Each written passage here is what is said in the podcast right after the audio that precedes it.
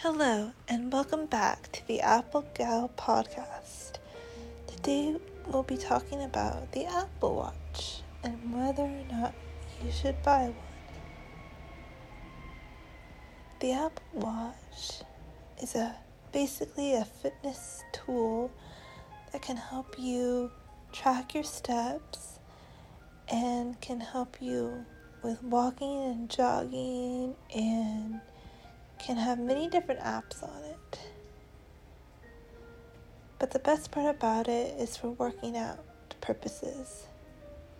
When you want to go on a hike, you can open AllTrails on it, or when you want to go on a run, you can open a running app on it, and that really helps in the long run.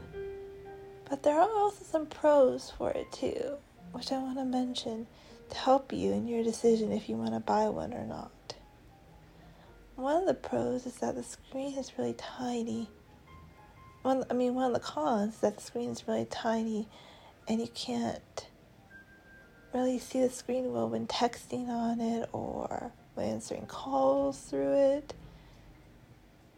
And also, playing games on it is such a hassle because the screen is so tiny. Number one. Number two, you have to constantly squint your eyes because of that. So, it all depends really on whether or not, whether, it all depends really on what you would use it for, basically. If you're someone who likes fitness, then the Apple Watch is a good option for just fitness purposes. But if you're more of a gamer, I would say just play games on the phone or tablet or Switch and not really stick with the Apple Watch for that. Because chances are that you'll find it much too tiny to play games on.